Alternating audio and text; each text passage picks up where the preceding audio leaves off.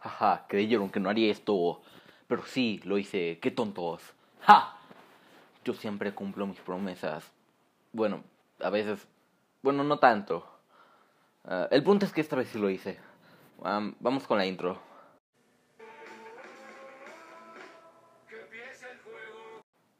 Bueno, como dije en el episodio pasado, esto va a ser una serie.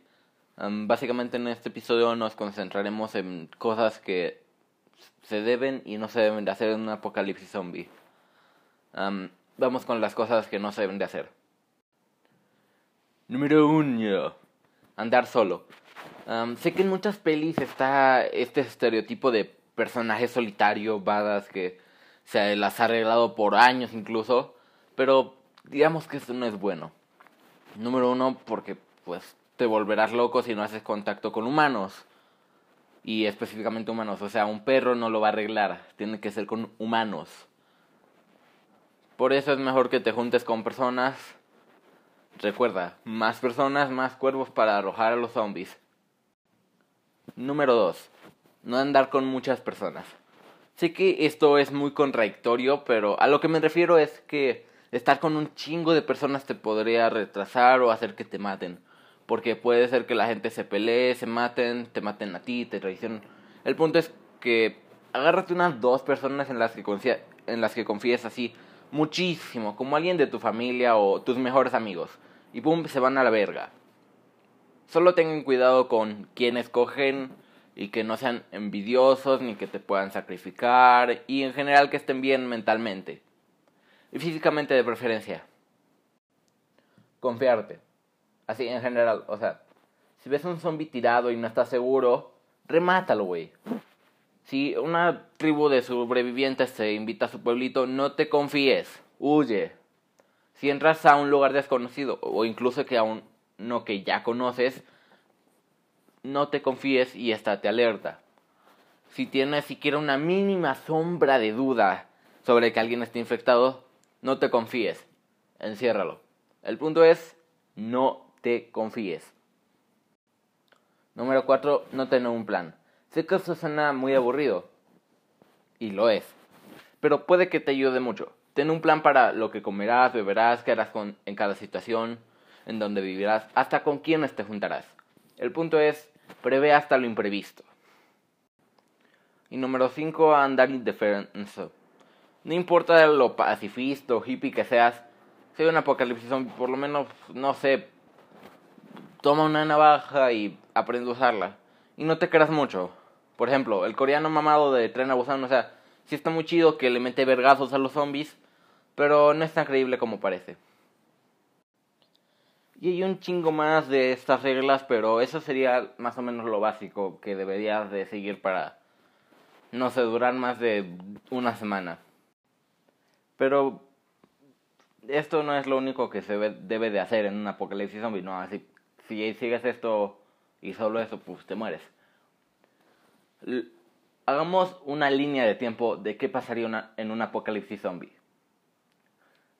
básicamente, pongamos que al inicio así estás en tu cuarto, en tu sala o lo que sea, y te llega así una noticia de que pues hay un virus zombie o algo parecido a un virus zombie Así que la gente se está atacando, muriendo y esas cosas.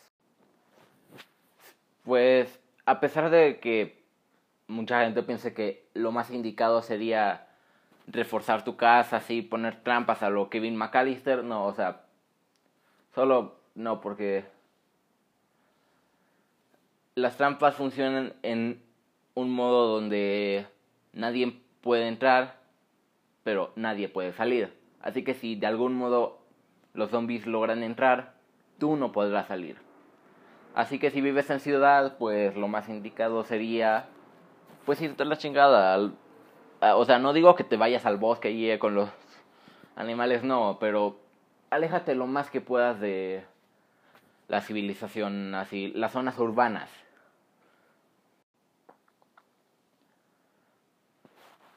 Pero antes de todo, primero siempre se debe de tomar en cuenta una cosa, los recursos. Hay muchas cosas que se deben de tomar en cuenta para esto. la ropa, la comida, la bebida y las armas. lo que se recomienda es hacer una mochila, así, una mochila de esas que llevabas a la escuela, no sé, y que la llenes de recursos. La comida, pues, se recomienda comida que no se vaya a descomponer muy rápido. Por ejemplo, las comidas enlatadas, perfecto. te duran un buen y pues en general son buenas. Además, comida que no necesite refrigeración porque pues ustedes entienden. También pues se debe de tomar en cuenta el agua, o sea, tráete un chingo de agua. Bueno, ni tanto un chingo más bien. Lo que se puede hacer es uno de esos termos que filtra el agua porque no es como en las películas que aparece que o tomas algo de una tienda o bebes agua del río, no, o sea, en algún punto toda esa agua se va a contaminar y pues mueres. Ya sea porque se contamine de sangre de zombie o en general contamine de cualquier cosa, o sea, por ejemplo, no sé si han visto, pero casi cualquier cosa puede contaminar el agua. Ahora la ropa. Lo que se recomienda, más bien, lo que yo recomiendo es que lleves por lo menos dos pares de ropa para poder así intercambiar y una chamarra. Por ejemplo, no puedes estar así como pinche, no sé, TikToker que, han, que tiene un cambio de ropa por día del año. Y el punto es como en Zombieland, trata de viajar ligero. Así, no traigas muchas cosas porque te pueden retrasar. Y las armas. O sea, no soy un experto de las armas, no soy el niño callado del salón, pero me acuerdo haber visto un estudio donde se decía que la mejor arma era un hacha, porque era más fácil, no causaba tanto ruido. El ruido es algo importante porque la mayoría de los zombies, o en la mayoría de las representaciones de los zombies, estos tienen una muy buena audición. Así que un arma ruidosa como cualquier arma de fuego los puede pues atraer. Además que con un hacha también se pueden realizar otras actividades, no solo pues matar zombies, sino mm, cortar madera, atravesar puertas. Imagínate si necesitas cortar algo, pues pum, ahí tienes el hacha. Por eso también es importante tener armas blancas o armas que tengan más de un uso, o sea, una pistola pues solo tiene un uso, así disparar, pero una navaja multiusos, pues como su nombre lo indica, tiene muchos usos entre ellos, pues, poder atacar. Así que, pues, básicamente eso. Ah, y lo más importante que, pues, uno debe de tener haciendo un apocalipsis zombies es conocimiento. O sea, sí sé que la mayoría de las películas retardan así como de los sobrevivientes como pinches vatos mamados. Y pues sí, la verdad es que sí debes de estar mamado porque no vayas a estar así todo beso o todo flaco como yo, venezolano. Y pues te maten al segundo. También tienes que tener conocimientos ya sea de pues cómo purificar agua, cómo conseguir alimentos, cómo cazar, cómo qué cosas puedes comer y qué no. Incluso de cocina, cómo curar una herida. Casi cualquier cosa de supervivencia o de primeros auxilios ayuda. Y como último tendremos lugares a los que no debes de ir, o sea, aparte de las ciudades, en serio, no lo voy a dejar de repetir, no vayas a lugares urbanos.